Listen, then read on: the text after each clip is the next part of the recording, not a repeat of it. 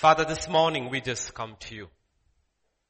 We surrender ourselves, O Lord, spirit, soul, and body. Sanctify us.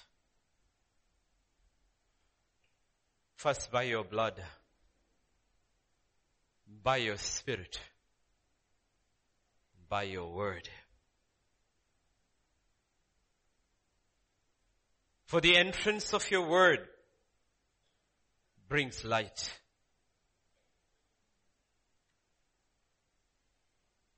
Your word is eternal. It will never pass away.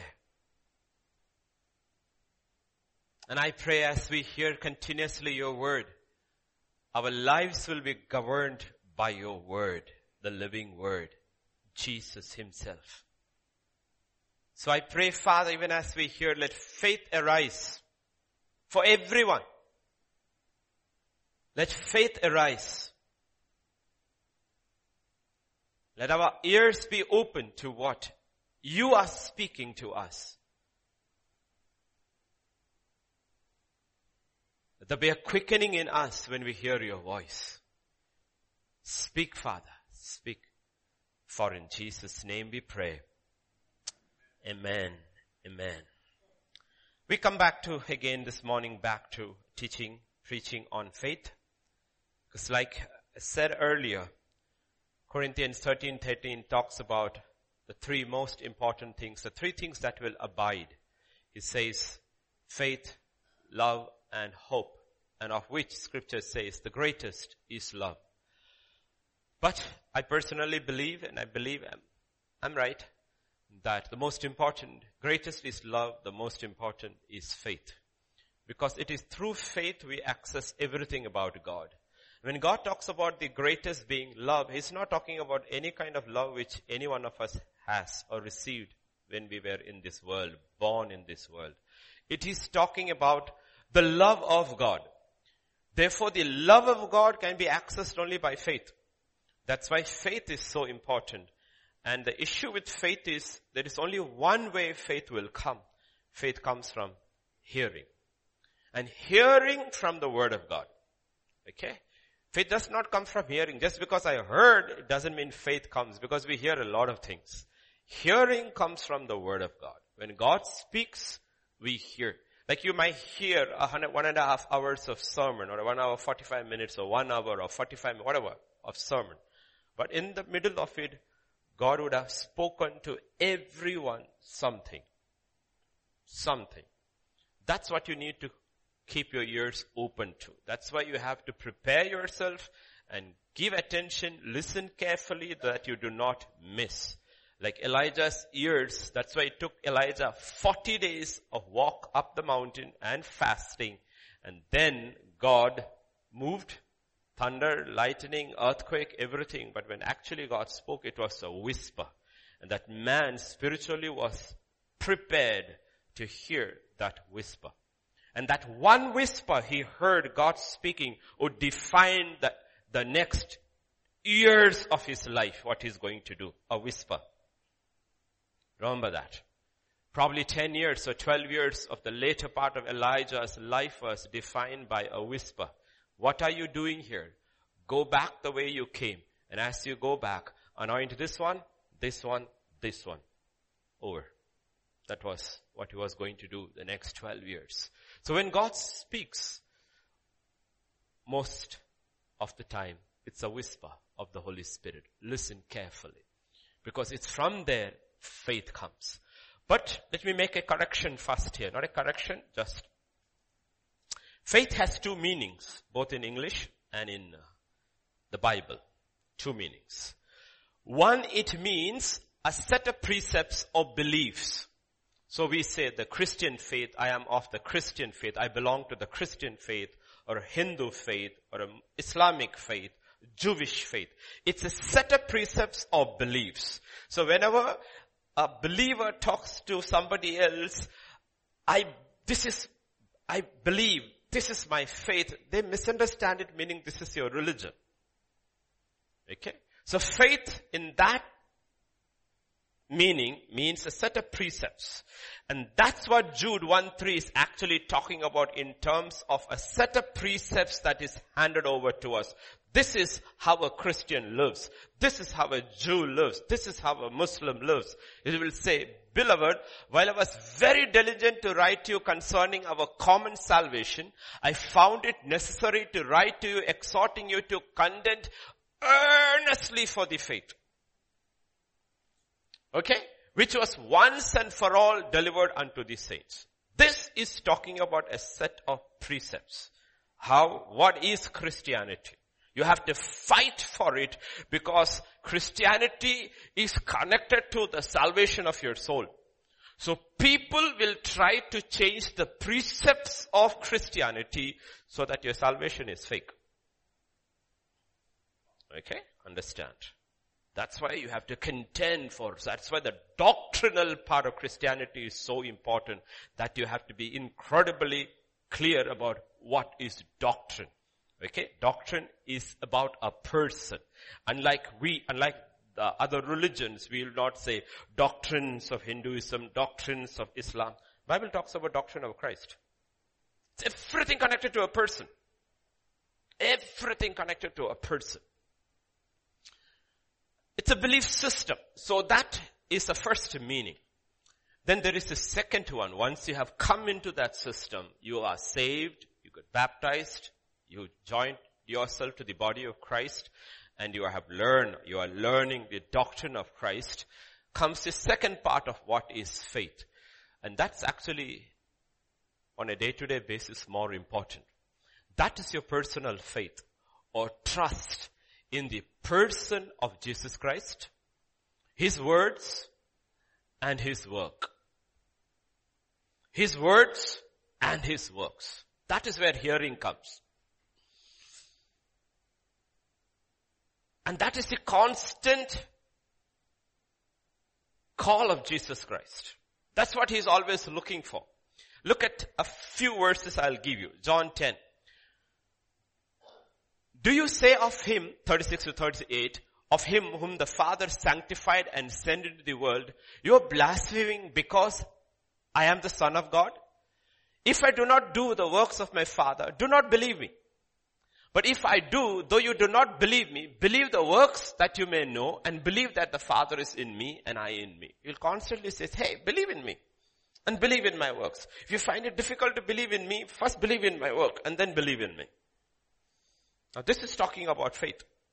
Believing in the person, believing in what he speaks, and believing in what he does. Why is it so important is because this person is a constant. He never changes. He's the same yesterday, today, and forever. So he always does what he has always done. In John 11 verses 25 to 26, Jesus said to her, I am the resurrection and the life. Did you see how Jesus always uses words? How God? He doesn't say, uh, I will soon die, then I will rise up, and after that, I will be the resurrection. He says, no, I am. I am. There's no change with God. I am the resurrection and the life. He who believes in me, we're talking about that. He who believes in me, though he may die, he shall live. And whoever lives and believes in me shall never die. Do you believe this? He'll ask this rhetorical question. Do you believe? Now this is not talking about the precepts of Christianity. He says, do you believe in me? Do you believe what I say? Do you believe what I do? You see in my works? You heard my words? Do you believe? In John chapter 14 verses 10 and 11. Let, yeah, yeah. Did we read 14.1? Yeah, you can go back to 14.1. Or, yeah. Let not your heart be troubled. You believe in God. You believe also in me. So Jesus always through his journeys calls people to put their personal faith in him, which nobody else does. Nobody ever does in human history. They will always tell you to try to follow their teachings, not Jesus. Jesus will always say, put your trust in me. Put your trust in the Father. Put your trust in me. Look at the other verse, 11. Do you not believe that I am in the Father and the Father in me? that the words that I speak to you, I do not speak on my own authority, but the Father who dwells in me does the work. So he says, believe in me, believe in my words, and believe in my work. Believe me that I am in the Father and the Father in me. Or else believe me for the sake of the works themselves. Never there's a desperation there. Okay, he says, please, if you find difficult to believe me and my words, do you see all this stuff happening? At least believe the work and then believe in me. No? This is what God is talking about. Start here, he said. Start at the little hill. Remember the days in the beginning when you got saved? How easy it was to believe and you received your miracles? Because you had very childlike faith. Now the doctrine should have strengthened that faith, but it made into an intellectual. And the works of God seems to be ceasing in lives. And God says, no, I am the same. Always. He says, have a personal faith in Jesus Christ. In His words, He never changes. His works, His works never change. Don't end up in religion. It's very boring for God to say. I mean, God doesn't mind religious people of other religions, but He finds religious Christians very boring. She says, nah, I did not come and die for you for this. I wanted to have a very vibrant walk with me. So we go back to the faith in the person of Jesus Christ. Believe in me. Believe in my words. Believe in my works. more you listen, the more you believe, the more you experience, your relationship with Christ, the person grows. Lord, I believe in your works. Why? Because you are the same yesterday, today, and forever. I believe in your word because heaven and earth will pass away, but not even a dot from your word. Do not read the word for correction only. Yes, you should. But also see, He's the same God. And He has never changed. When any one of us came to Jesus Christ to be saved, everyone who got saved, the format was always the same. If you look at Ephesians chapter 2 verses 8, 9. By grace you have been saved through faith. Grace through faith. Not of yourself. It is a gift of God. What? Both. Grace is a gift of God. Faith is a gift of God. Nothing. Not a works, let anyone should boast. Okay? You don't have to boast. The interesting part is, Romans 12 and verse 3 says, For I say through the grace given to me, everyone who is among you, not to think of himself more highly than he ought to think, let's leave all that, but to think soberly, as God has dealt to each one a measure of faith. You see, the day you heard the gospel, and you were convicted by the Holy Spirit, and you cried out, He put a measure of faith for you to believe. That's how you got saved. Into every heart He put a measure of faith. And you thought you believed. God said, no, I gave you the faith to believe. It's a gift. The minute you believed, the power of God which is called grace came in and you were saved. In an instant you were saved. One second earlier, you were in the kingdom of darkness. Another second, you are in the kingdom of light. One second earlier, death had power over you. Now you have eternal life. It was God. Now God says, this is the way life should be. Faith unto faith. All your life. Believe in me. All your life. Faith to believe. To receive what? Grace. That's what Romans 17 is talking about. For in it, the righteousness of God is revealed from faith to faith. The just shall live by faith. What is the other side of it? The other side of it is that if you are a real believer who's walking by faith and the grace of God continuously flows into your life and things happen in your life, all your life you will have nothing to boast about. Because you know it is God who is doing it and you had nothing to do about it. Keeps you humble keeps you humble. That's why scripture says God gives grace to the humble. Because only the humble experience grace. It's both ways. God gives grace to the humble. Only the humble will experience grace because the minute you boast, I did, look at this, look at this, it's not grace, it's you. It's you. And if somebody has more faith, it's only because they believed more. They took God at His word. And God is not a respecter of persons. He doesn't look at which family you came from, what's your educational qualification. He doesn't look at your background. He doesn't look at any of these things. He's just looking, do you believe? And there are people who may not even have gone to school. They hear, they take God at His word and walk away with their miracle. And you look at them and said, ah, he came yesterday. And I've been in the church for 20 years. How did he experience? God says, faith. It's not a respecter of persons. All he looks and always has looked from the beginning till today is somebody who simply believes him. And all of Jesus' ministry was focused on this. Who believes? In Luke chapter 18 and verse 1, we look at it in context of prayer, but God is actually speaking in context of faith. He spoke a parable to them that men always ought to pray and not lose heart. And we always make it about praying, praying, praying. But that's not what Jesus was talking about. He was talking about not losing heart. When do we actually stop praying? When our faith goes. He's talking about persistent faith. I'm going to pray through until I see my miracle, until I see my deliverance. He says, don't lose heart. Don't lose heart. This is actually talking about faith more than about prayer.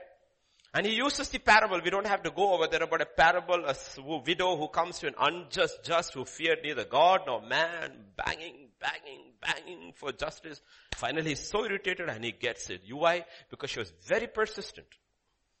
And now he's talking about simple childlike faith to persistent faith because he's talking about certain things may take more time because you do not know what are the blocks and what are the combinations and permutations to be solved before the answer will come. So don't give up. Don't give up. Like the one constant of all the years of 52 Sundays in this church, all these years one constant is salvation of unsaved loved ones. Don't give up, God says. Don't give up. Don't give up. Faith that doesn't give up. It is the resilience that comes only from putting your trust in the faithfulness of God. How do you know the faithfulness of God? You know His word, you know His works, and you see He never changes. You're not putting your trust in your prayer. You're putting your trust in the faithfulness of God. That is faithful. It is in this context in Luke 18 and verse 8, if you go to verse 8, Luke 18 and verse 8, in this context, not in context of prayer, but persistent faith, Jesus says, let's leave that first part. Nevertheless, when the son of man comes, will he really find faith on earth? That's his question. He says, I see all of you pray. But when I come to answer your prayer, I see you have no faith. It's just words without faith. Do you have? Do you have? Because you don't know when God will come. Most people are like Saul, waiting, waiting, waiting, waiting, waiting. Oh, God is not going to answer. I need to take matter in my hands. And he did it, and Samuel came. He said, you didn't wait. You took, you took matter in your own hands. Do you think you can defeat your enemies? Do you think you can solve your problems? He said, no, you can't. You can't. Only I can. That's what he's talking about. When the son of man comes, will he find faith on earth? Two contexts. One, on our day to day basis. Second, when Jesus comes, will he find a church that is prepared to be raptured? Do you believe what he has said? So let us go back to today's, or we didn't read that text, but let us read today's text. Did we read Mark 2 verses 1 to 5? Let us read chapter 1 to 5. And again he entered Capernaum. Okay. Again he, these are the cities he will curse later. Okay? But he's like that. The ones which are the hardened, most hardened hearts, he goes repeatedly to them. The one who is so humble and uh, tender, he has to speak to them once. The hard-hearted ones, he goes back to Capernaum. Again, he goes to Capernaum.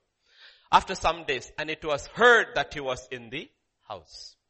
Immediately many gathered together, so there was no longer room to receive them, not even near the door, and he preached the word to them. Then they came to him bringing a paralytic who was carried by four men.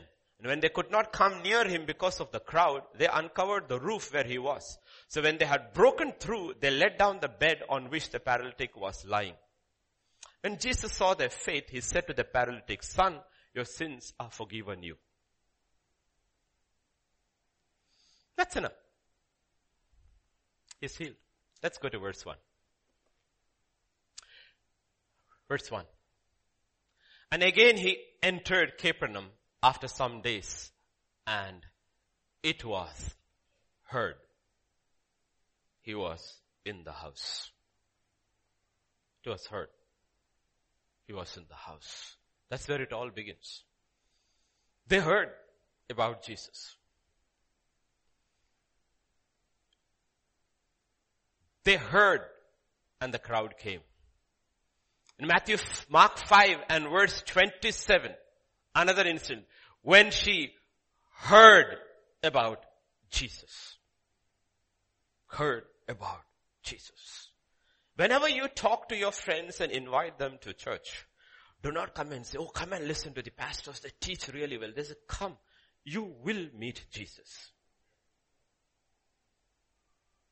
They have to hear, not about the worship. They have to hear, not about the preaching. They have to hear that he's in the house. When they heard, he was in the house. When she heard about Jesus, that's where it all begins. That's why we don't want to lift ourselves up.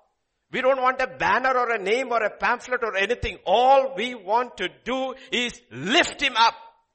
And he said, you do that, I will do the rest when Bartimaeus heard about Jesus. He was blind, but he was not deaf. He was not deaf. He was only blind. Scripture says, he cried out when he heard. I don't know how he heard. Maybe there are, there was those days also blind men's union. We don't know. And they were hearing that that blind man was healed there, another blind man was healed there, and everywhere it is saying Jesus healed the blind. There was a deaf man's, because you will see all these categories coming to Jesus because they have their own unions. So Bartimaeus heard Jesus was in town. He heard.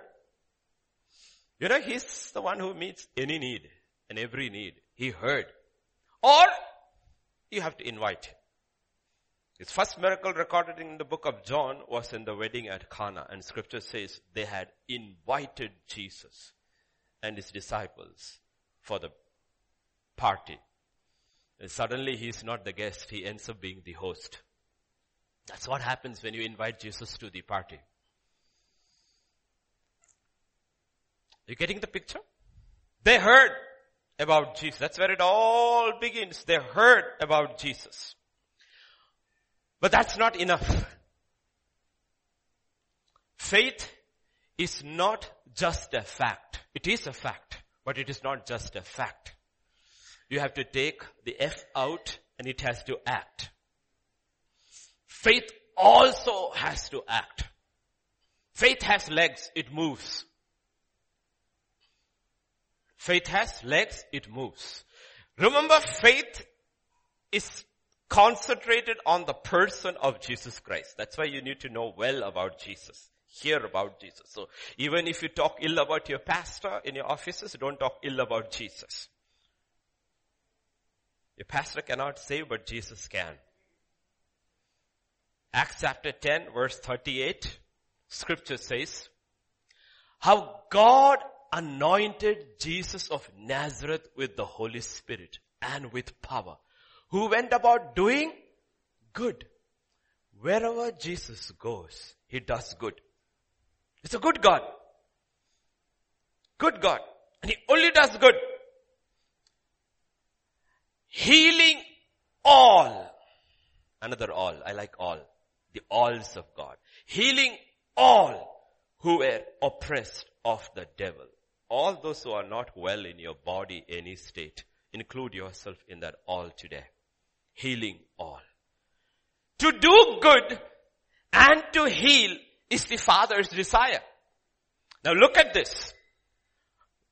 God anointed Jesus with the Holy Spirit to do good and to heal all. Therefore it is the desire of the triune God, the Father, the Son, and the Holy Spirit that you and I receive good from Him and are healed of every disease which is from the devil. All three have the same desire. All three. And you never have to doubt it. Whether it is God's desire. Yes, it is His desire. For this purpose the Son of Man came that He might destroy the works of the devil. That's the purpose He came. And the Spirit of the Lord has anointed me to set the captives free. Believe who Jesus is. Believe the Father, who the Father is, who the Holy Spirit is. They are good. And they desire good in our lives. And they desire healing in our lives. And you don't have to doubt it. But if you all believe and your faith spreads around in this city, poor Dr. Richard and Dr. David all will run out of jobs.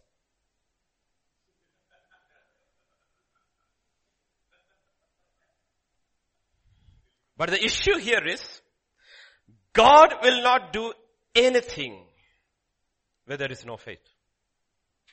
If you don't believe in Him, He won't do anything. Okay. Now we have extreme cases where Jesus asked three times, Paul asked three times, and God said, no. So if you are not well, you got a major issue, keep on asking. God has no issues. But if He says no, don't ask. But most of you are ill or everyone is healed. Don't tell me you asked God and God said no. He didn't say.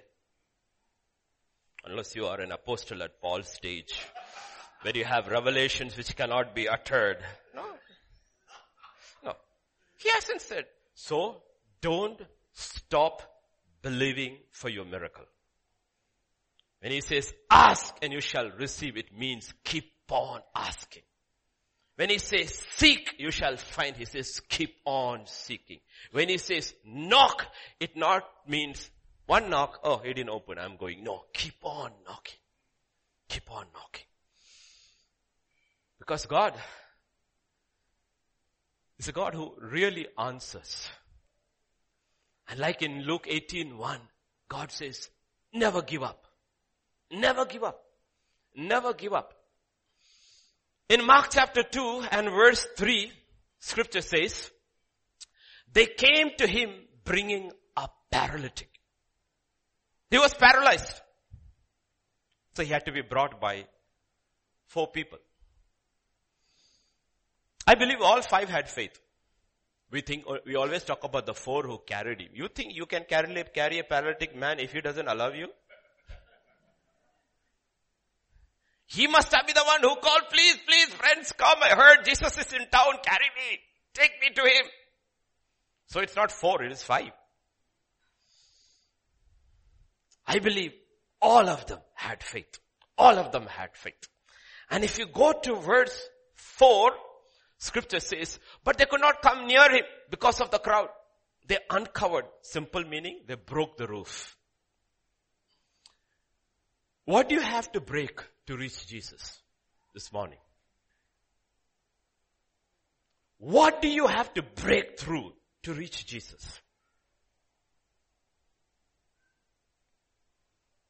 When you reach, when you reach heaven, all of us reach one day heaven, you will, God will show us lots of interesting things. How so many people's, people, when they could have got saved now, they got saved 10 years, 15 years later because pride stopped them from getting up and saying, I believe. That is what they had to break through. It took them 10 years before they responded to an altar call. Others, they could have experienced incredible power of the covenant because they got saved, but they did not get baptized. They waited years to get baptized.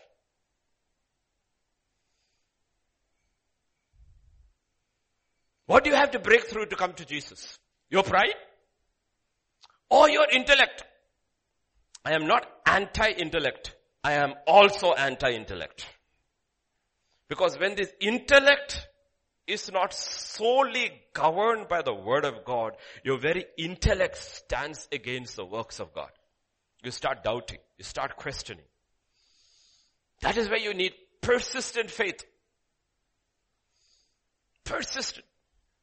Let me ask you this question. How persistent is our faith? Do you remember the story, not the story, the actual historical account of the 12 spies Moses sent to spy the land out? They went. They saw. I believe they all went to different, different areas and they are bringing a record. A record of uh, the land. Everybody brought the same report. Wow, the land is great. Wow, look at the produce of the land. And then the report changed. What was the report? Oh, there are fortified cities and there are giants.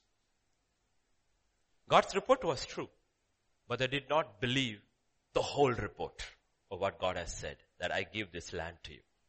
Because they did not believe fully, they lost their lives in the desert. They died. Another generation enters under the leadership of Joshua. They fight, they believe, they fight, they possess their promised land and almost, it is almost over. Only few plots are left to be overcome. Areas are left.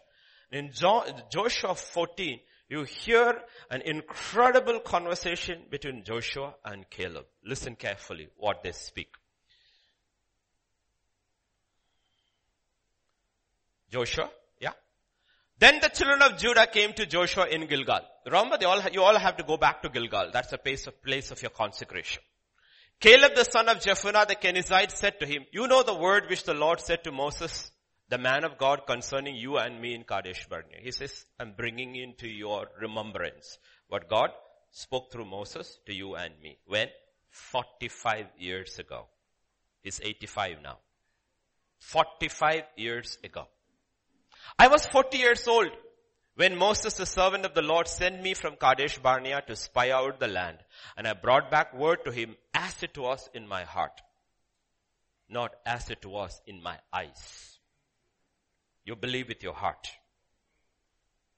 You believe with your heart and confess with your mouth. If you believe with your mind what you see, you will confess that with your mouth. What they saw was with their eyes and they confess that with their mouth. The land is great, the fruit is great, the giants are great and the cities are great. We can't go. They saw with their eyes and saw with their mind. But he said, I believed with my heart and I brought you a report according to what God has spoken.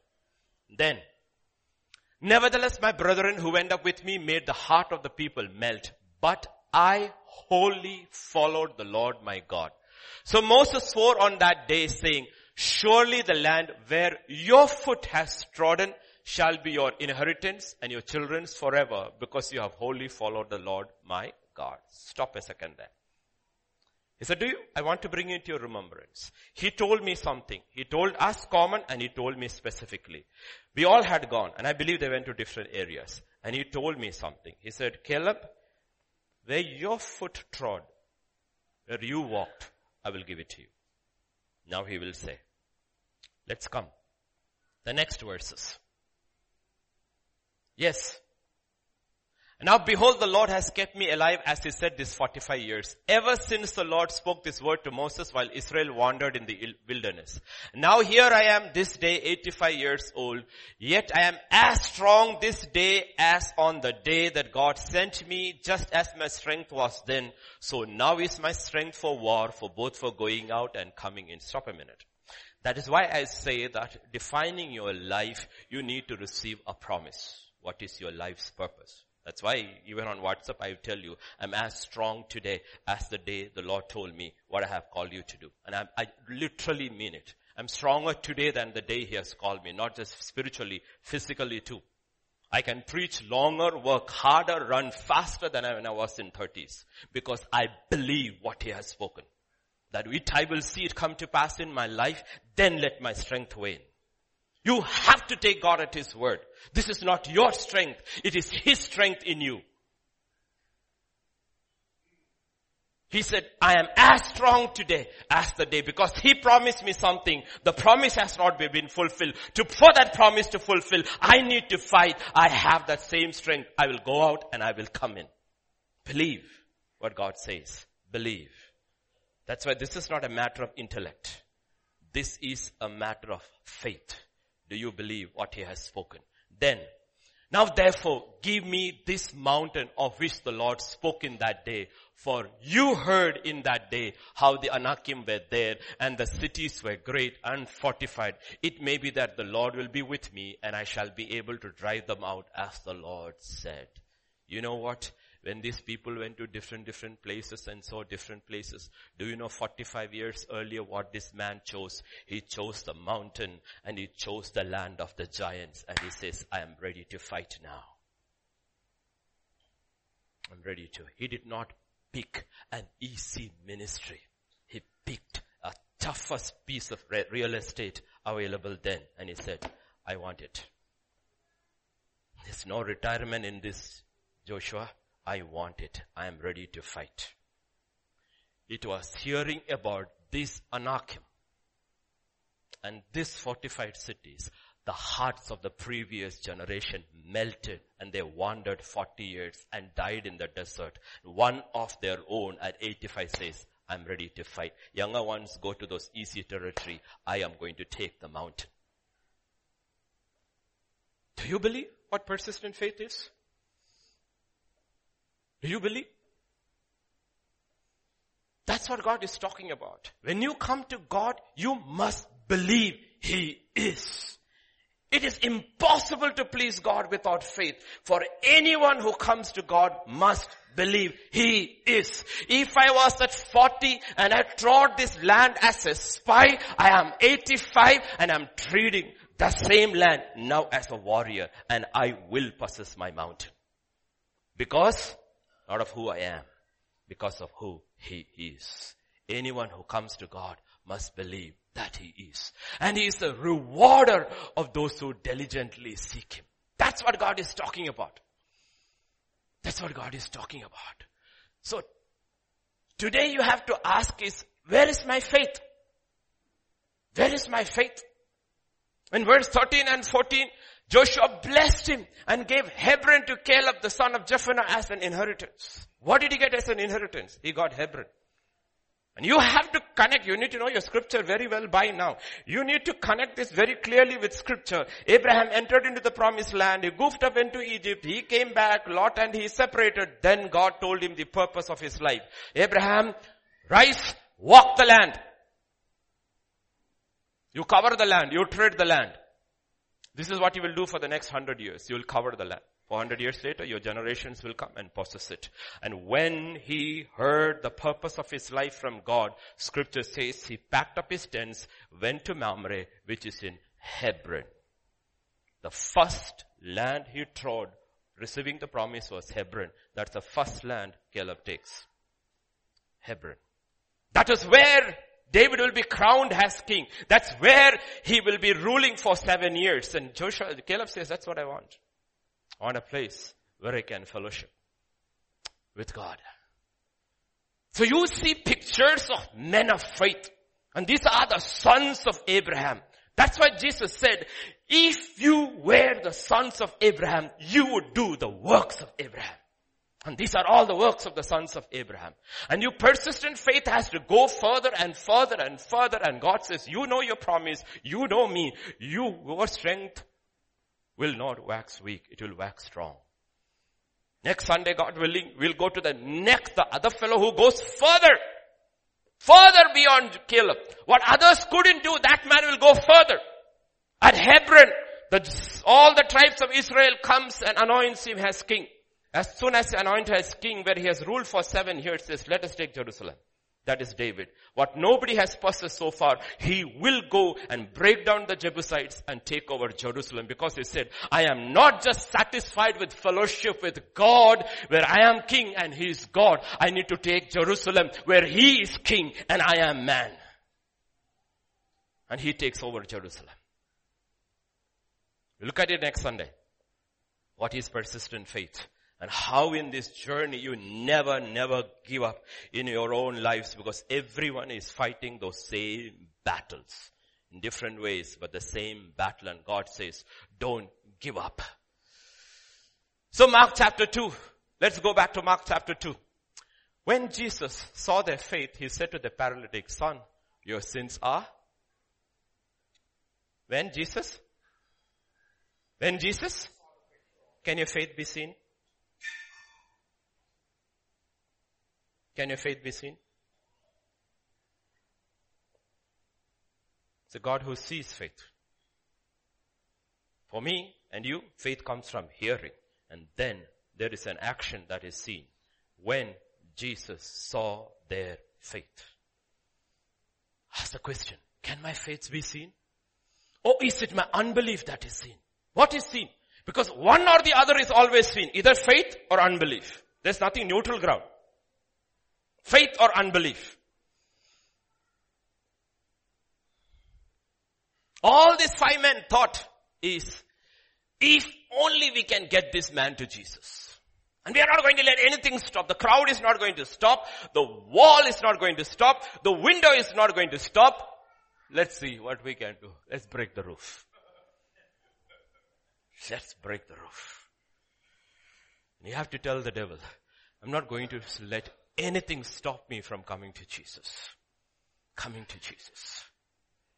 I'll tell you an incredible testimony just from many, many, many, many years ago in the life of a servant of God, long time back.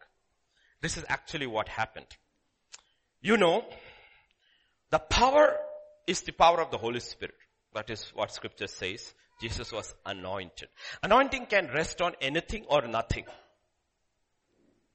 Anointing can rest on anything or nothing. But you are attracted by the Jesus in that person. So Paul's handkerchief can heal people. Peter's shadow can heal people. Shadow has no substance. Handkerchief has substance. But it is not the handkerchief that is healing, nor the shadow that is healing. It is the anointing of Jesus Christ that is resting upon it, which is healing. The anointing rests upon the man, and the anointing of that man goes on to the handkerchief. So people take the handkerchief. Paul said, I cannot come. They said, at least give you a handkerchief. They take, they put it, the man gets healed. Anointing can rest on anything, even on dead bones. You know Ezekiel's story. Not Ezekiel, Elisha's story. So remember, it is not the man, it is the anointing. Now listen to this story. This is this man who's preaching in a revival conference. And a lady comes and says, Sir, I know Jesus uses you to heal. I have a request. Can I put a candy in your pocket? I had never heard a request like that. Candy, chocolate. Not the melting kind, the other kind. She said, why? No, my sister is not well. I need to send it to her. He said, no. Why you want to put a candy? Send my kerchief. She said, every kerchief I have sent. So what's the issue? She said, for the past 30 years, she's in the mental asylum. And the problem is, I send these kerchiefs, they open it and they throw it in the dustbin. And last week when I visited her, they told me, if you want, you can send candies to my sister. So let us pull one fast over the devil. You put the candy in your pocket and at the end of the meeting, give me the candy. I will give it to her. They wouldn't know. He said, game lady, that's kind of people I'm looking for. Game.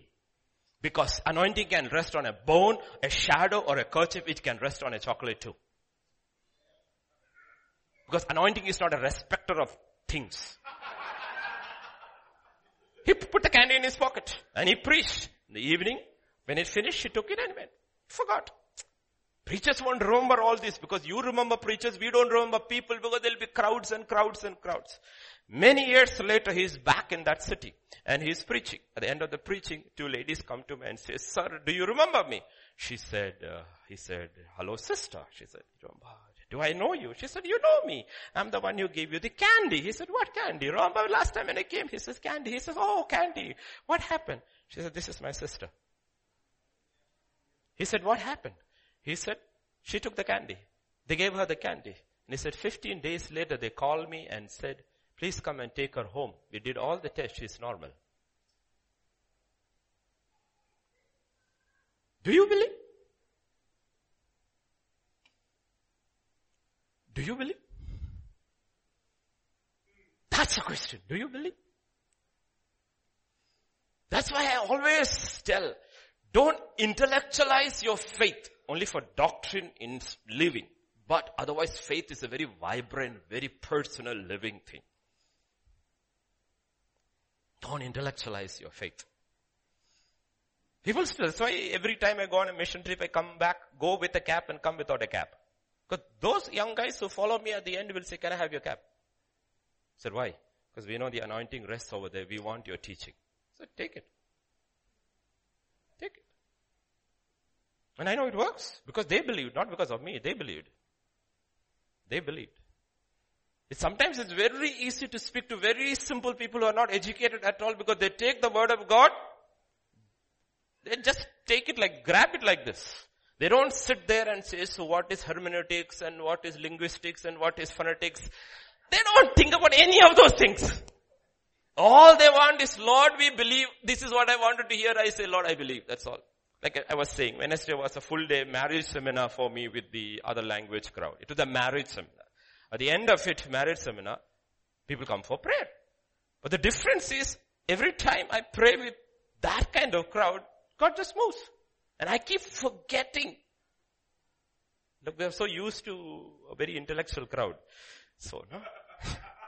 they get healed, they crash, they fall, and I say, oh, I'm, I'm sorry, I said somebody stand behind, catch them. Because I don't realize it happens and always happened in missions. Why? It's got nothing to do with me. It's got to do actually with the people. They very easily believe. They get healed, they get delivered, and the anointing comes. Everywhere. Very easy. Sometimes I believe I am the block. Because I try to intellectualize Christianity. But it is not. Faith can be seen. Faith can be seen. Faith can be heard. Mark 5 verse 27. When she heard about Jesus, she came behind him in the crowd and touched his garment. What is she saying in her heart?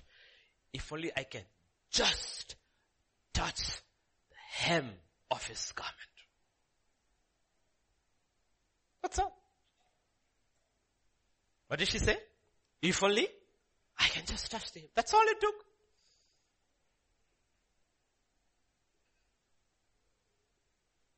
That's all it took. If only I can touch. The difference is that faith can be seen, faith can be heard, faith can be felt. Jesus said, who touched me? Who touched me? Nobody touched me, but he said, somebody touched me. What? Power went out. Virtue flowed out. If only. Mark 10, 48. Many want him. Yeah, that was what Bartimaeus was. Many want him to be quiet, but he cried out all the more, son of David, have mercy on me. Who the heck cares what the crowd says? Well, your problem is so many people are controlled by the crowd. What will people think? Yeah. Are they going to heal you? Are they going to open your eyes? Are they going to make the lame walk? So why are you so worried? Can they save you? Why are you so worried about the crowd? They said, keep quiet. Shouted even more loudly. That's faith. Faith can be heard.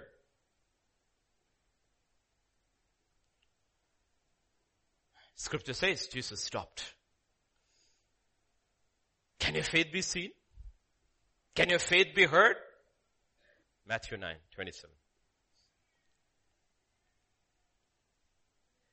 When Jesus departed from here, two blind men followed him, crying out, saying, Son of David, have mercy on us. Two.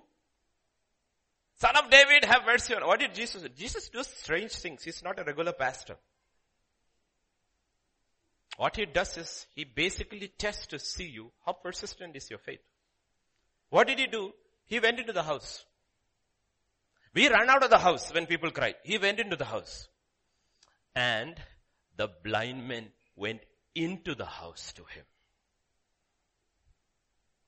Then Jesus said, ask them a question. Oh, you followed me into the house. Let me ask you the question. Do you believe I can do this? That is an important question. Do you believe? Lord, I've been praying so long for a husband. Do you believe he can do this? Do you believe?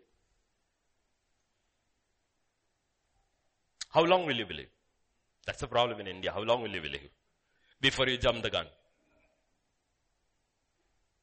Do you believe? Anything you're looking at. Anything. Do you believe? I can do this. See, the difference is when you believe Jesus can do this, there is no option B, C, D. There's only option A. He said, yes Lord. We believe.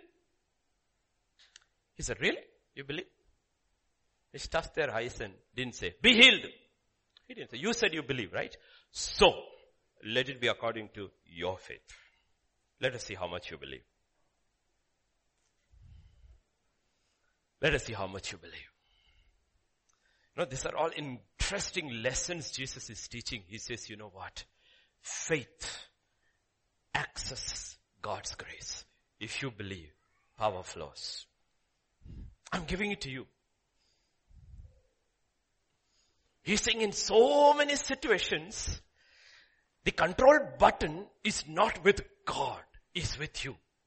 You can access.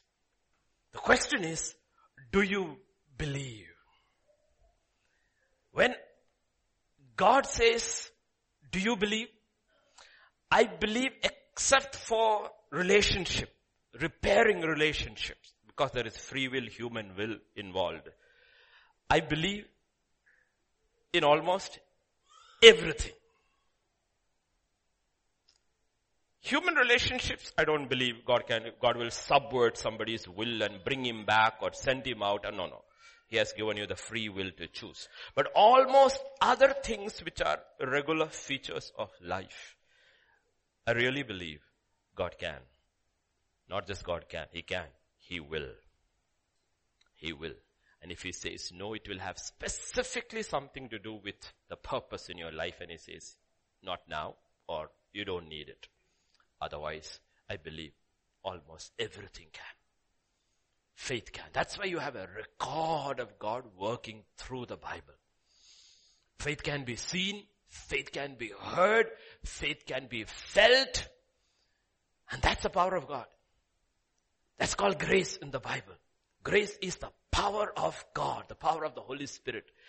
In Romans 5 and verse 2 says, through whom, Jesus Christ, we also have access by faith into this grace by which we now Everything that you need today, Jesus puts it as daily bread. Everything is included in that. You access by faith. You access by faith. Everything. You access by faith what? Grace. Every blessing you need in life to become an overcomer is included in that word called grace. Read John 1.16 and of his fullness we have all received grace for grace. We have received. Not just salvation. Faith is not just a fact. It is always an act. And that's why James will say faith without works is dead. But the issue is faith also means it is the end of self, oneself. So in the narrative in the Bible, whether it was the leper, whether it is the paralytic, whether it is a sick woman, whether it is a centurion, whether it is a rich man, it doesn't matter what is your status. You have to come to the end of yourself and be entirely dependent upon Jesus. It's not that I will keep part of the control and you have part of the control. God says, no, I am the one. Faith means He's in control. Faith means He is in control. But we can access Grace through faith. That's what he's talking about. And the biggest block to actually miracles among people, it's not just unbelief. It is pride. Because unbelief is a symptom of pride. Pride and offense. They always go together. Offense. Okay. Naaman, general, in his royal robes, but leprosy inside. Comes in the chariot, sends word to Elisha, and he thought, he had already planned out which way God should heal him. That's the problem. And a lot of people do not realize that they have that same attitude. They have a prayer and they also have a plan. And even if God answers, they are not able to see the answer because God has not answered according to their plan. That's a sign of pride. So he thought the, the prophet will come, wave his hand and do two mantras and he will get healed. He didn't do anything. Elisha didn't even come out. Told the servant, tell him to go dip in Jordan seven times. He was offended. He was offended. He was offended. You get it? He was offended. And that's the thing. Are you offended? If things don't happen your way? If God delays your answer? You get offended and you stop praying? Because if faith won't work, there is always money. Money can achieve a lot of things.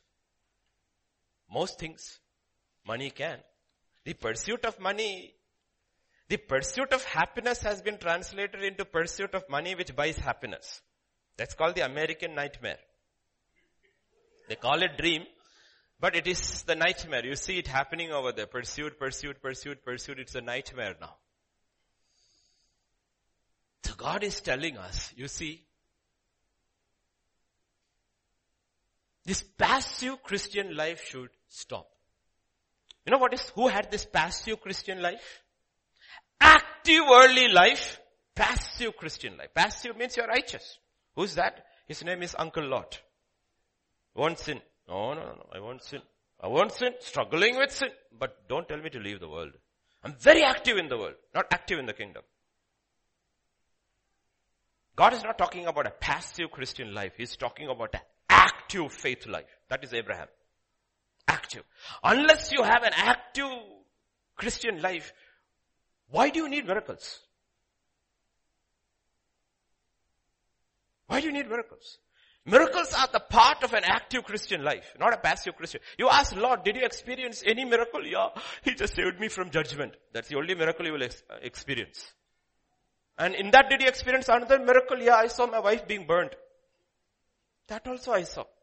These are the miracles left for the passive Christian. God says no. This is an active Christian life. In Mark 10 and verse 51, God asked this question. This is to another man, well, the, the blind man. What do you want me to do for you? It's very interesting, right? To ask a blind man, what do you want me to do for you? That's, that's Jesus. What do you want me to do for you?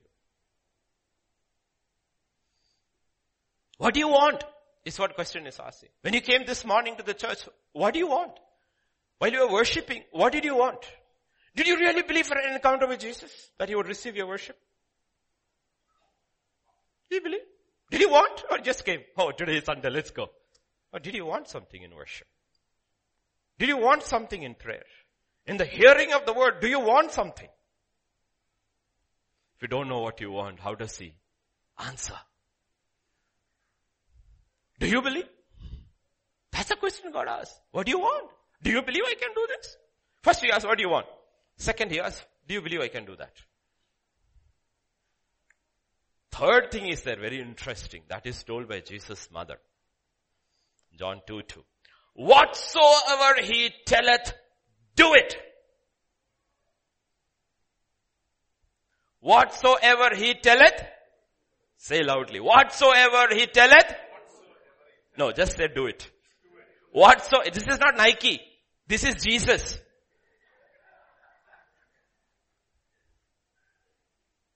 Whatever he tells you, do it. Do it. What do you want? Do you believe I can do it? Whatever he tells, do it. Do you see how faith plays out? Because God never does anything in the same way. He heals blind people different ways. That's why your ears have to be very sharp. Let it be according to your faith. Son, your sins are forgiven. Here, go wash in the pool of Siloam. Listen very carefully which pool. You have to listen very carefully. Some people in a go wash in the pool. He's gone before hearing which pool. So he goes and washes in every pool and ends up as a fool. No sight. Why? Because he didn't hear carefully. That is why this hearing is so important. God speaks. You have to hear very carefully what he is saying. Okay, Naaman has to hear very carefully. What did he say? Go to the river Jordan and seven times. Six also it won't. About six is enough. God says, go back a leper. I said seven. Seven. And once it is seven and you, you don't have to go eighth time. Some people overdo. Listen carefully and obey correctly. Do whatsoever he tells you. Remember patterns of faith. This faith as we enter into the 12th year, really, really want you to believe. Each one of you in your workplaces, really believe. You are a bundle of miracles walking, anointing inside, anointing all over you. Things will happen when I go. I believe every day, Lord, when I go, I am your vessel, full of you. So he will tell different things to different people, different situation. Listen carefully. Go dip seven times. Fill those six jars. Wash in that pool. Pick up your mat and walk. Go to the temple and show yourself. Go, your son is healed. When the father is saying, come, come, heal my son, he's saying, go, your son is healed. What you ask, what he says, a contrary. What will you believe?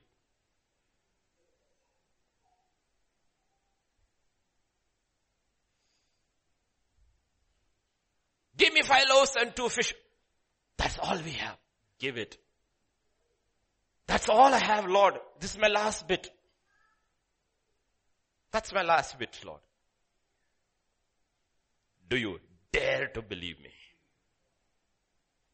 Lord, that's the last bit of flour and oil in my vessel. Give it to me. Do you believe? You want your miracle? Do you believe? That's the question. Can he see your faith?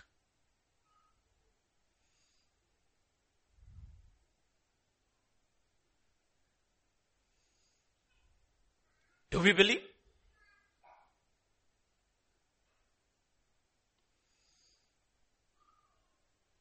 That's what it all comes from hearing.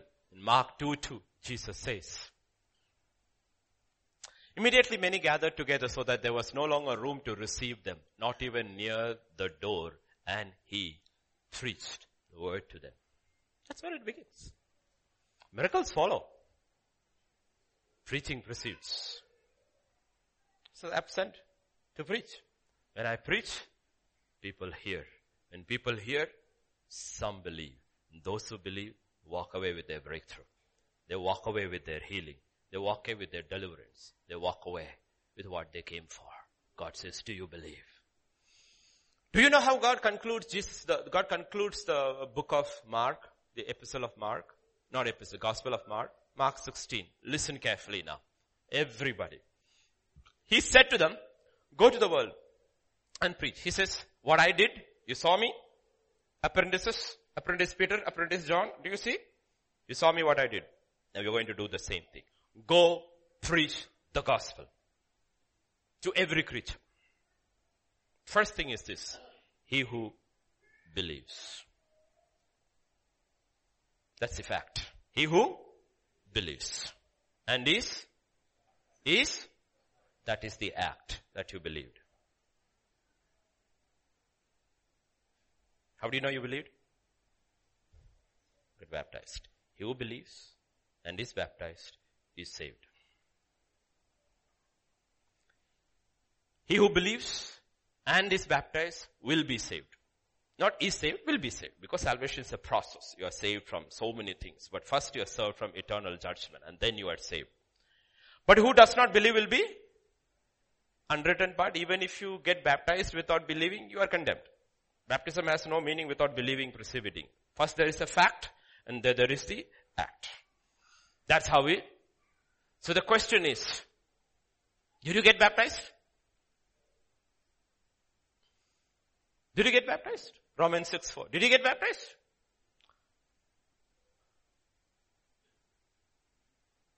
Did you get baptized? Can I have Romans 6 4?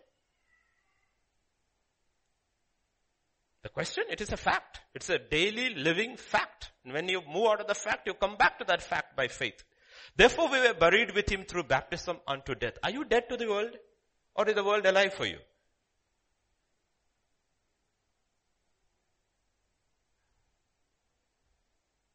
It will show. It will show. If you're dead to the world, it will show, right? If you're alive to the world also, it will show. Yes, I believe I got baptized. That's not the fact. Those are outward things. But in reality, did you die?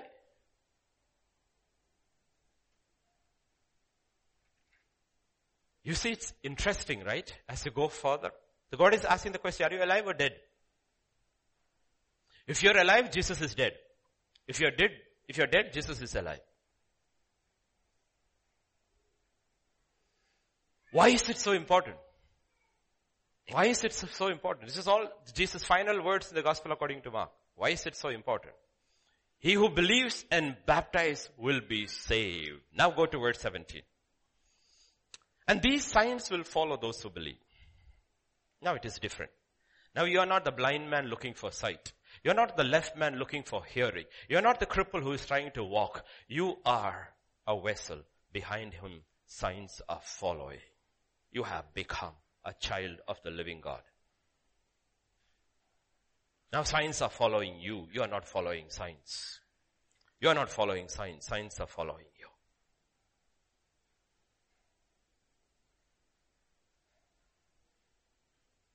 That is what Jesus anointed, Jesus was anointed by his father. God has anointed Jesus Christ or Jesus of Nazareth with the Holy Spirit and he went about doing good and healing everybody oppressed of the devil. And he will begin his ministry by saying the Spirit of the Lord has anointed me. And John will say, for this purpose the Son of Man came. Because almost every demonic oppression is manifested either in the mind or in the body. In the mind or in the body. In one time of either. You are not able to come out of a warped thinking and you follow that like a dog goes to its vomit or in your body you are controlled by stuff which should not control you. Demonic. So to the child of God, God says, now I have anointed, anointed you exactly the way I have anointed my son Jesus. He says, this is the first sign. In my name, you will cast out demons. My name, you will cast out demons. Do you believe?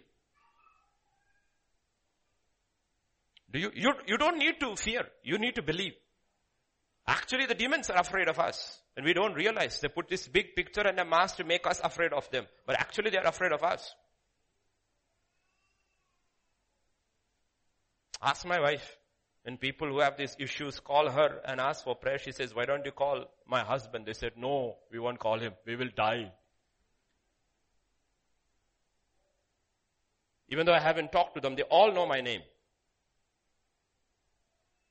It's not because who I am, it's because of what I believe. Any one of you can do it. If you believe. God is not a respecter of persons. He says, these signs shall follow those who believe. They shall cast out demons. The first thing. Cast out demons. Because we are in warfare. We are in warfare. There is no way you can deliver this land unless you are ready to cast out demons. There's no land in all, under the planet earth, in on planet earth that is more demonically oppressed than this land. And it is warfare. And all that you read in the Old Testament has actual battles is translated for us into spiritual battle. I was telling the young man yesterday, you said, you know how battles began? Battle began with this. This was the first of battle fist. In many nations, if you are a black belt, this is considered a weapon. So that if you kill somebody because that, the charge you will get under murder is different by accidentally hitting somebody because this was a weapon which you used. But because this has a particular reach, from there came the sword. Now with the sword you can reach further. But sword has a limit. From there came the spear you can reach further. But spear also has a limit. From there came the sling. It can reach further. From there came the bow and arrow. You are seeing how far you can reach in your war. In the same way, Jesus will say, out! And Jesus will say, go, your son is delivered. He can deliver here, he can deliver 10,000 miles away. That's the power of the anointing.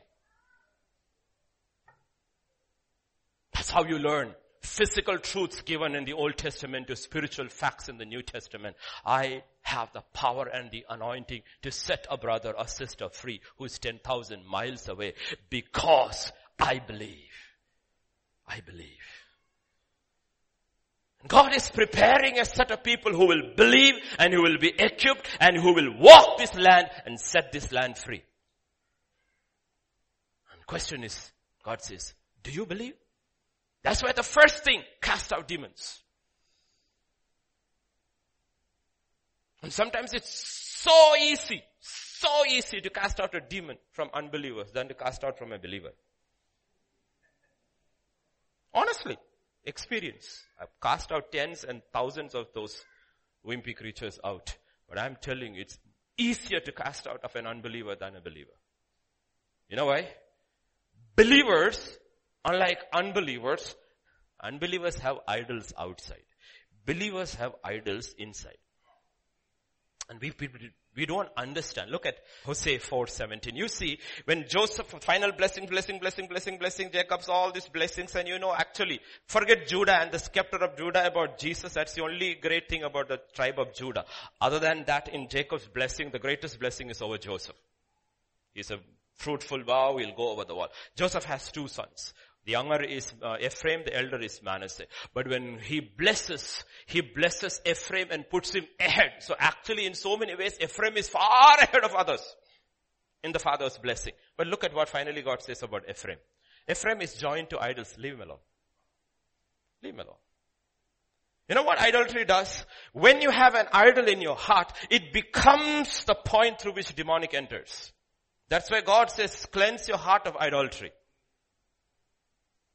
Cleanse your heart of idolatry. So before spiritual children can mature and become a young man who has overcome the evil one. Remember one John? Little children and young men, because the word of God is strong in you, have overcome the evil man. He tells children only one thing in the last verse in 1 John. Little children, please keep yourself from idols. Because you think an idol is something uninteresting or harmless. It is not. Spiritual idols becomes the point through which the trafficking of demons take place. That's why he comes and tells Israel, Israel, I am the Lord thy God, thou shalt have no other gods before me.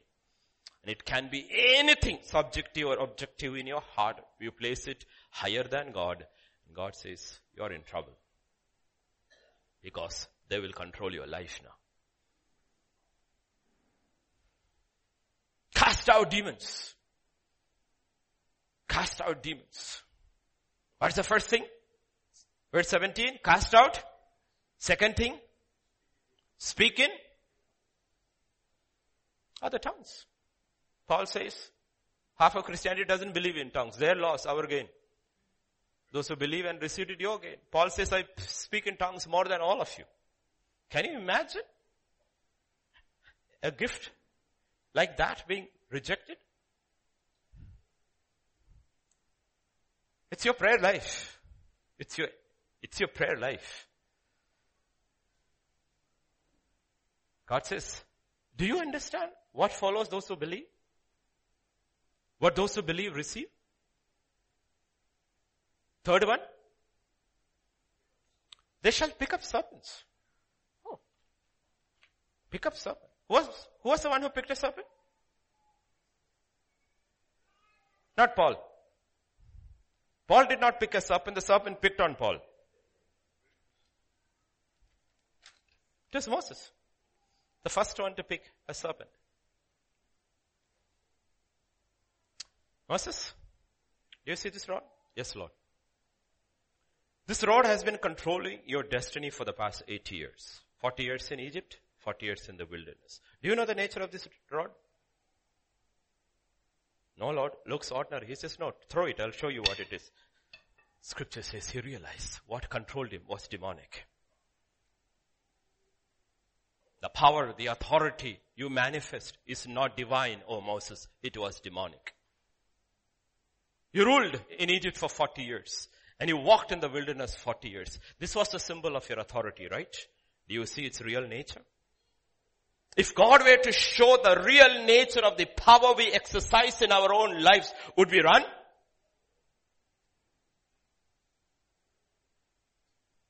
Would we run? Scripture says he ran. You ran. This was the wisdom of Egypt, right? Mighty in words and deeds, young man. Do you see? Your intellectual ability which you got from the degrees in your college and all those, that's what you put your trust in. Did you know that power was demonic? You put your trust in it, immediately it becomes demonic. You put your trust in God alone. Did you understand? He's saying Moses, do you see its real nature? Yes, Lord. Go back. Pick it up. Pick it up by the tail. Nobody catches a tiger by the tail or a snake by the tail. You catch it by the neck. Nobody catches a snake by the tail. God didn't say catch it by the head He said, catch it by the tail. Take it by the tail. What does it mean? All these days you're walking like this, no? Invert it. The kingdom of God and the kingdom of the world are opposites. This is how you walk. How you walk. Be wise as a serpent, but be gentle as a dove. The world will not understand it. Invert it. inverted. The world will never understand the ways of the kingdom because it's an inversion of the values of this world. Jesus said the rulers of this world lord over them. Not you. Not you. Not you. Take it by the tail. You take it by the tail.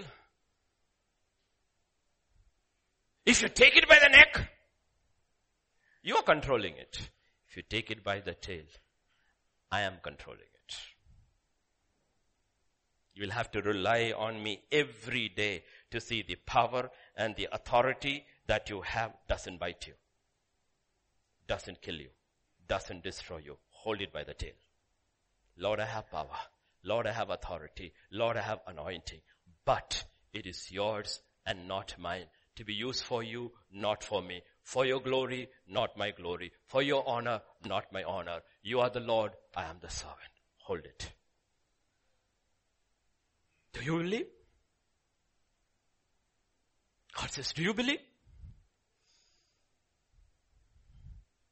He says, if you believe and you take that snake by the tail, and now the rod is inverted, he says, go. Go to Egypt. Take the rod with you. Take the rod with you. But he says, now this rod will be called the rod of God. The Pharaoh must have, I, I, wonder what is happening over, no? All of Egypt is standing, all the big ones in the palace is standing with their rods and this fellow comes in inverted rod.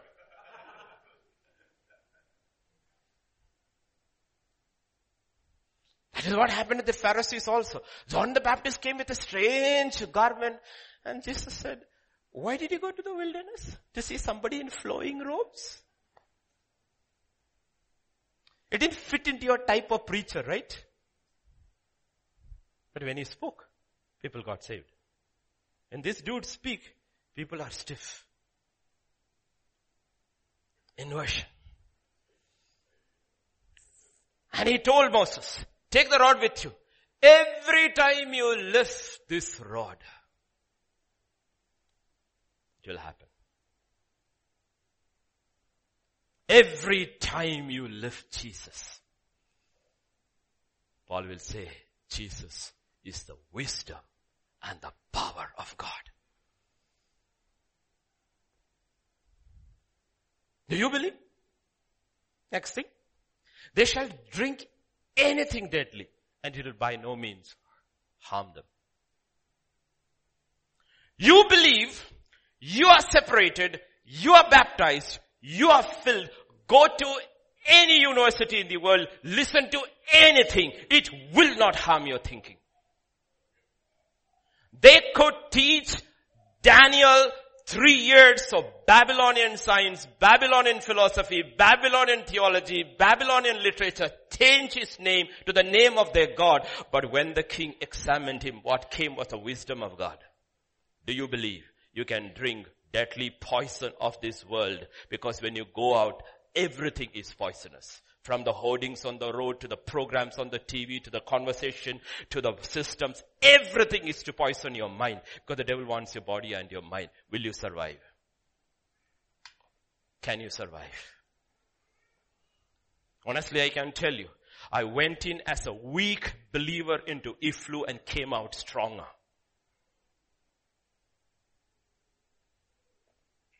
It's when I realized power of God's word that this is all junk. Lacan and all these guys are junk called construction and deconstruction.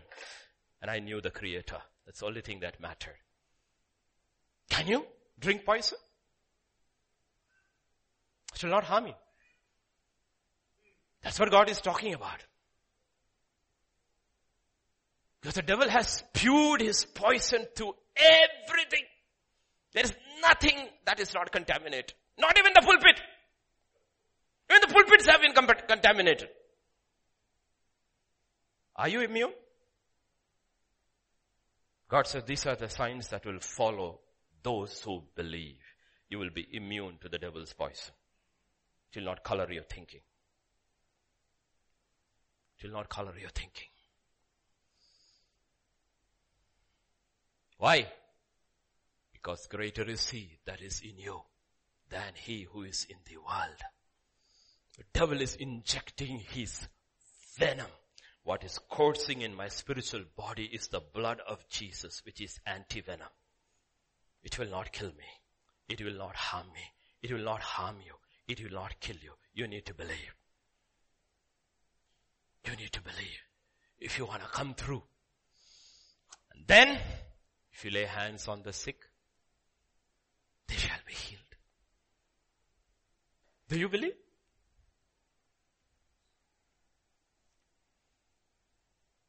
So as you see occult, oppression, bondage, all this abuse increase, do you retreat or do you advance? Are you tied down or are you set free? Do you see your soul shrinking or enlarging? What do you see?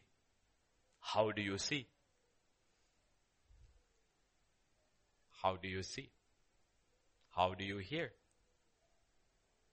I get these incredible testimonies that come from our churches in a particular place, particular nation where this Christianity is not allowed openly, freely. When the, that verse took a different meaning for me completely.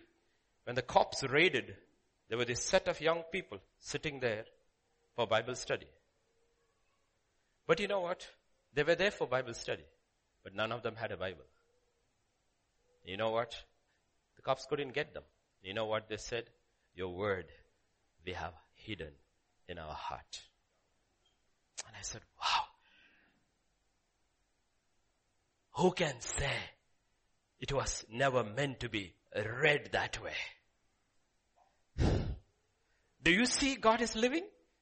David wrote, Your word I have hidden in my heart that I do not sin against you. And here is a set of people 3000 years, 3500 years later having a Bible study without a Bible because the word of God is hidden in their heart and these signs follow those who believe.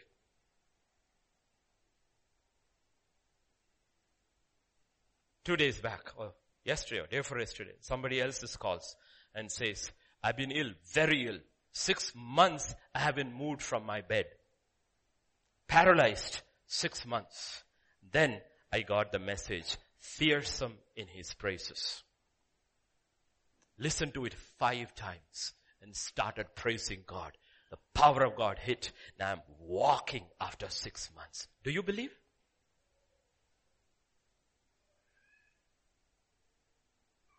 Here in this city, not even far away, in this city,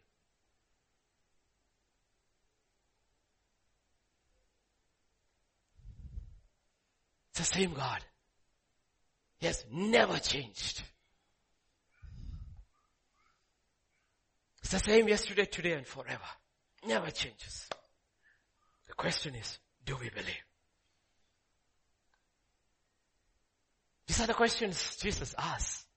The word teaches us, the spirit teaches us. What do you want? Do you believe I can do this? Do whatever he says. Let there be no idols in your heart. Let it flow. As it flows continuously, you will be tickled pink and also you'll have trouble in your life. The more anointing, more trouble.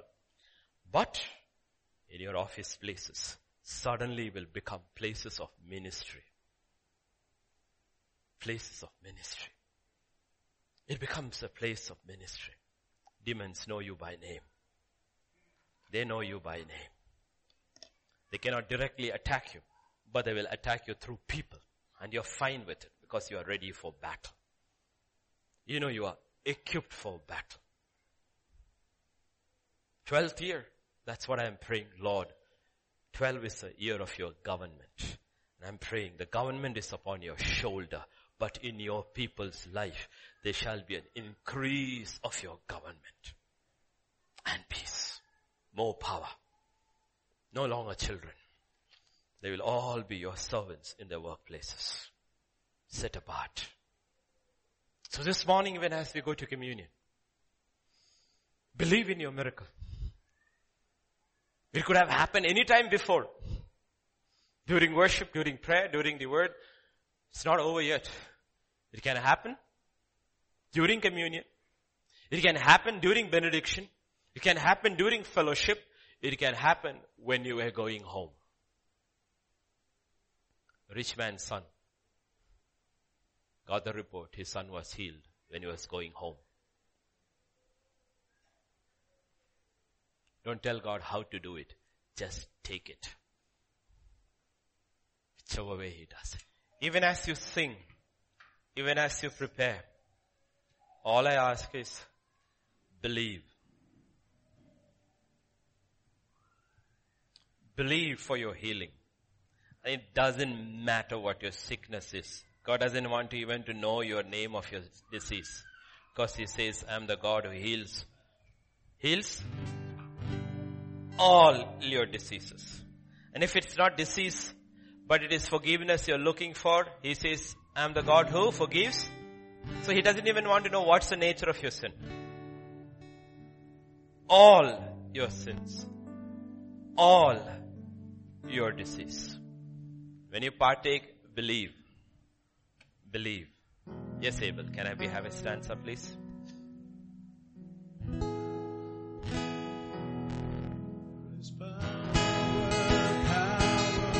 Wonder working power in the blood.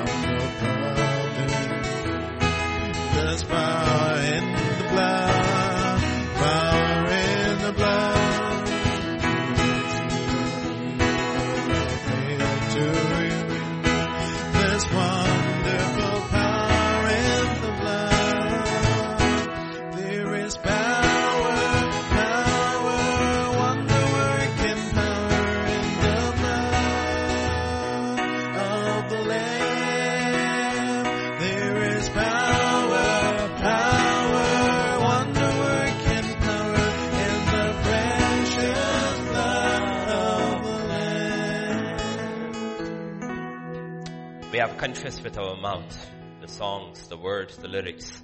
Now believe when you partake of the elements, there is power in the blood of Jesus.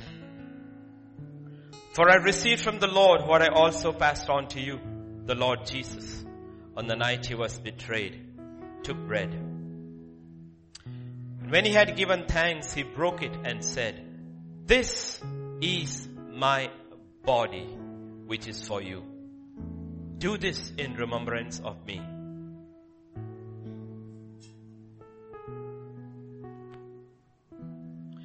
In the same way, after supper, he took the cup saying, this cup is the new covenant in my blood. Do this. Whenever you drink it in remembrance of me. For whenever you eat this bread and drink this cup, you proclaim the Lord's death until he comes. Therefore whoever eats the bread or drinks the cup of the Lord in an unworthy manner will be guilty of sinning against the body and the blood of the Lord. A man ought to examine himself before he eats of the bread and drinks of the cup. Shall we pray? Father, this morning we just come to you, Father. And we want to thank you for your son. We thank you that he allowed his body to be broken. Nails to pierce his hand and his feet. His back to be stricken. His blood to be shed so that we could be made whole.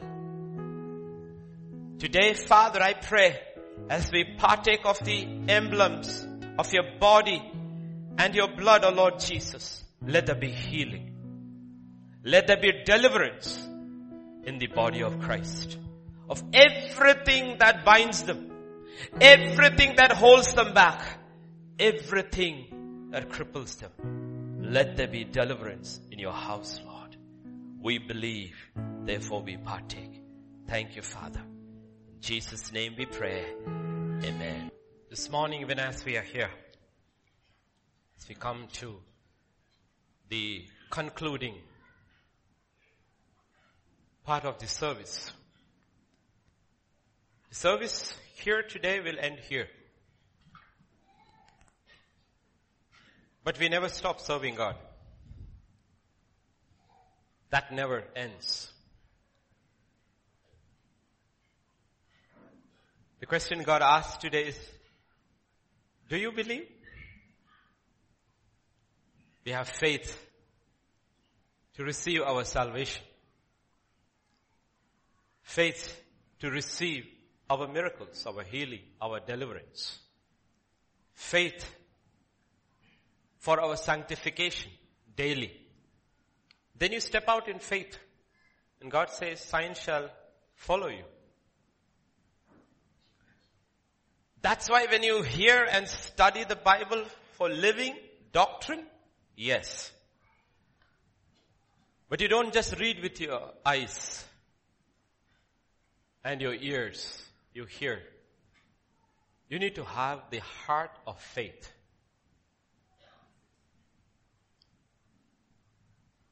He is our daily bread. I asked this question to the young men who gathered yesterday. I said, how do you read John 20 verse 19? John 20 and verse 19. This is Jesus' appearance. Post-resurrection comes down from heaven. On the same day at the evening being the first day of the week, when the doors were shut, where the disciples were assembled for fear of Jews, Jesus came and stood in the midst and said to them, peace be with you. This is how the word of God speaks to you. Because it's living.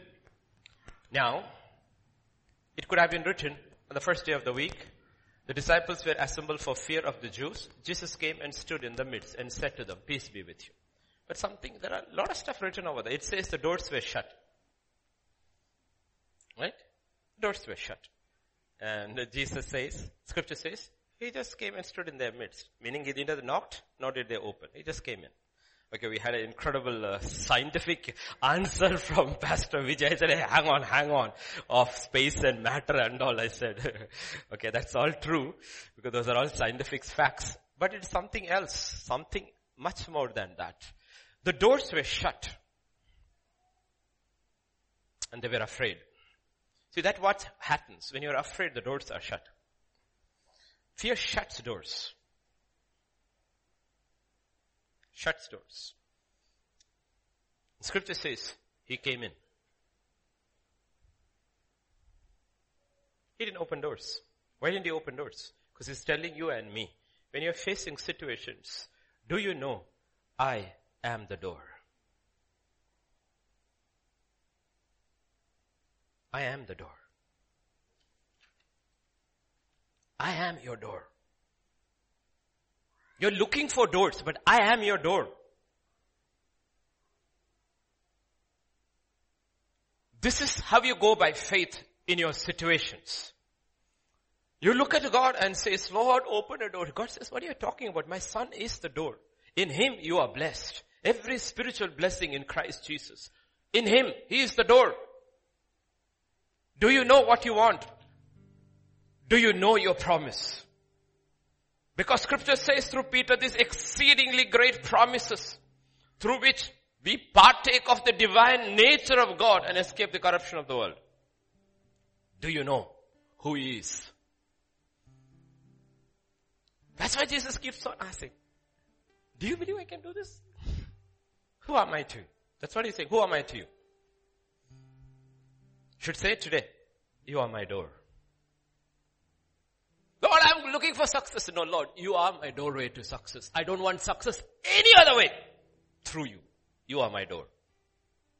Proverbs 18.10 says, the righteous, the name of the Lord is a strong tower. What is a strong tower? The name of the Lord. In your, it's, the righteous run into it. Do you know the name of the Lord? To run into in your situation?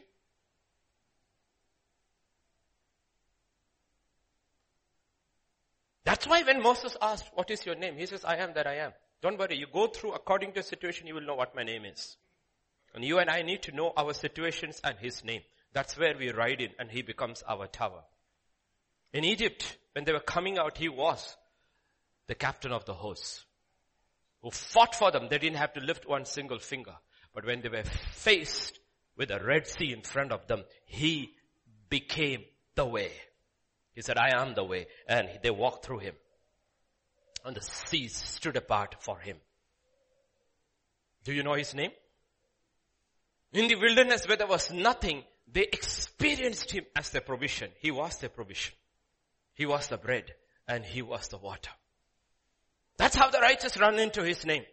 That's how you know. You look and you know his promise, you know his name because Jesus said, in my name. I give you authority in my name. In my name. According to yours. Whatever. There is not a situation in your life as a righteous you will face where you cannot run and you realize he's a tower.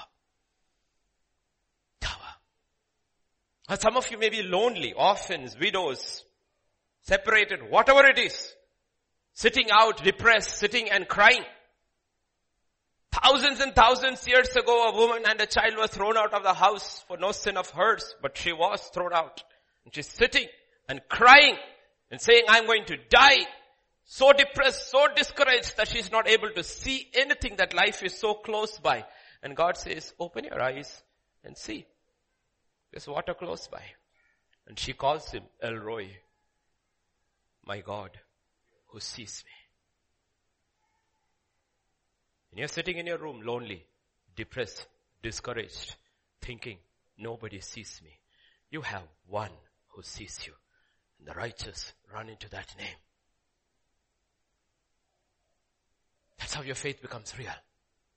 That's why you access by faith this grace.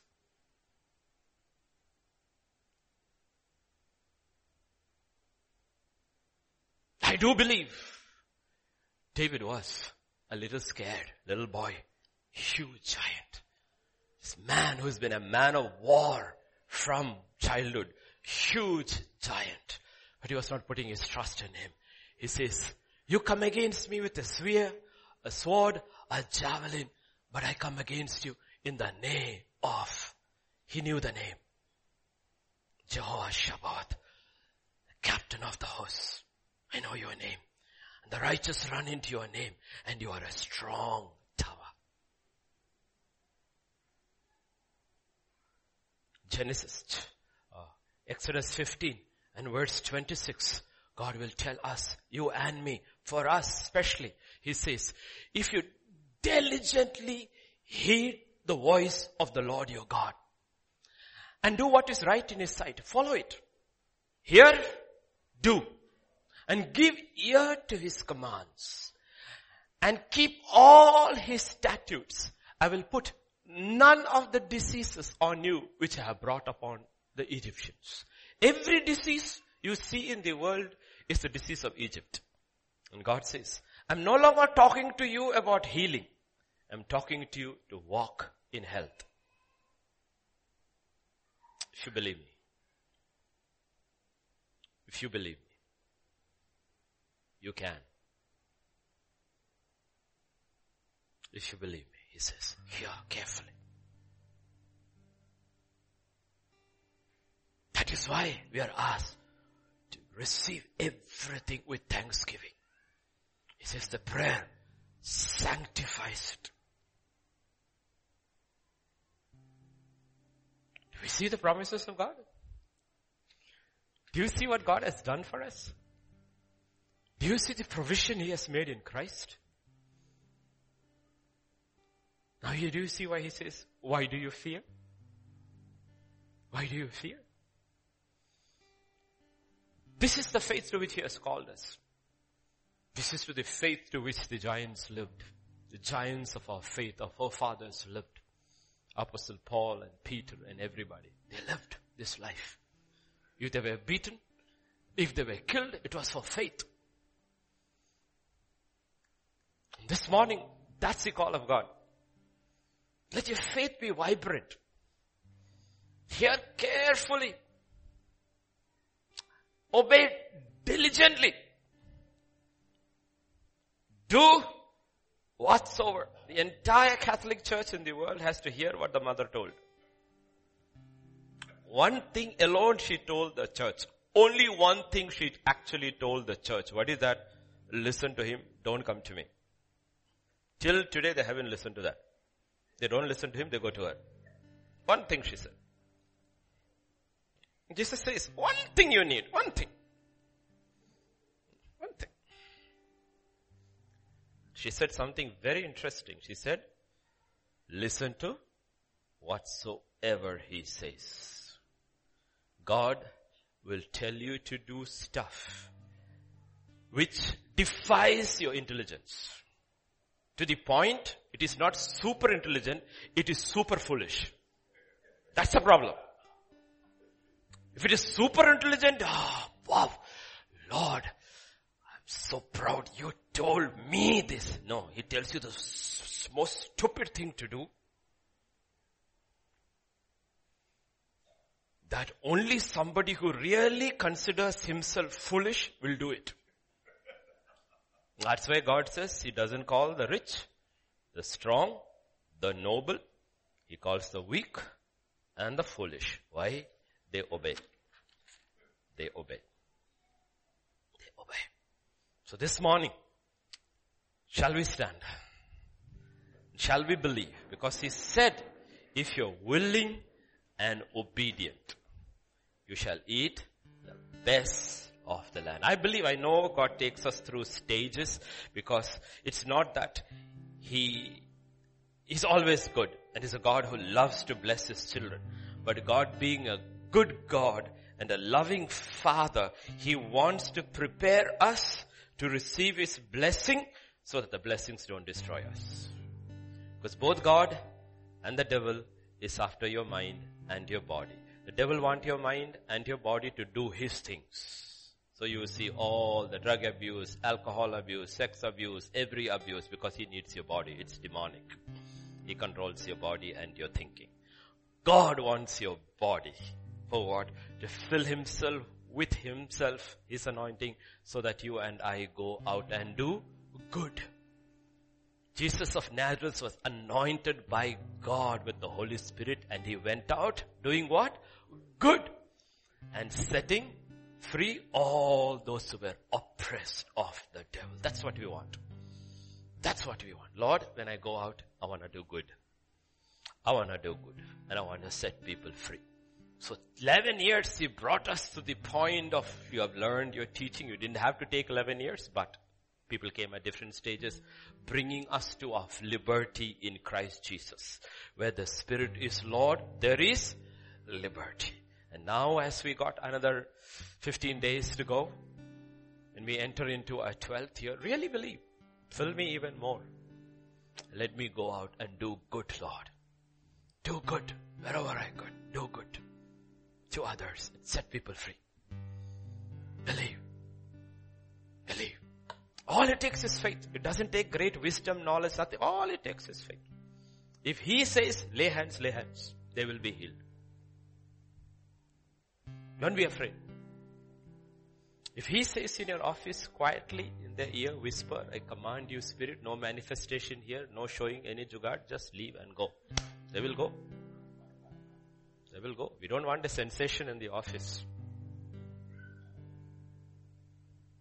Jesus did it. Keep quiet. No talking here. Just leave. Believe in authority. His authority, His power. Because all authority, all power is given unto Him. And He gives it to us. Shall we sing that song? Same song which we sang for communion. There is power. There is power.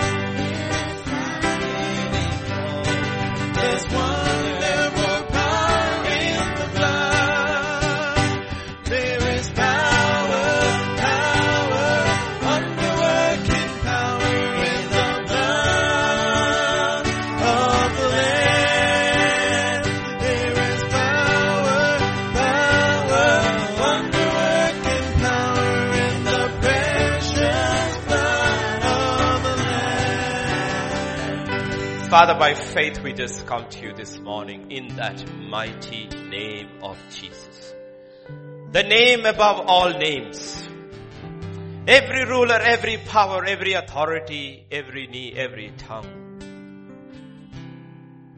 Bow before that name. Will confess.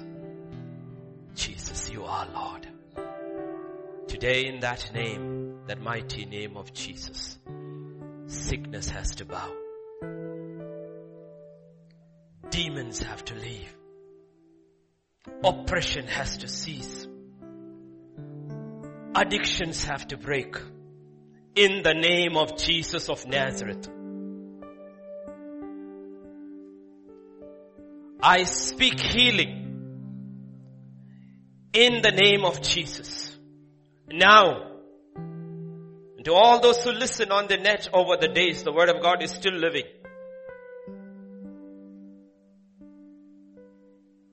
When you hear on the net will be your now. For he is the same yesterday, today, and forever. Be healed in Jesus' name.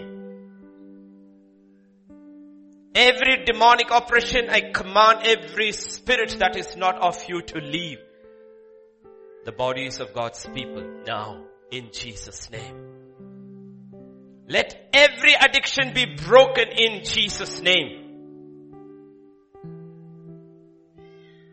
Whatever it is.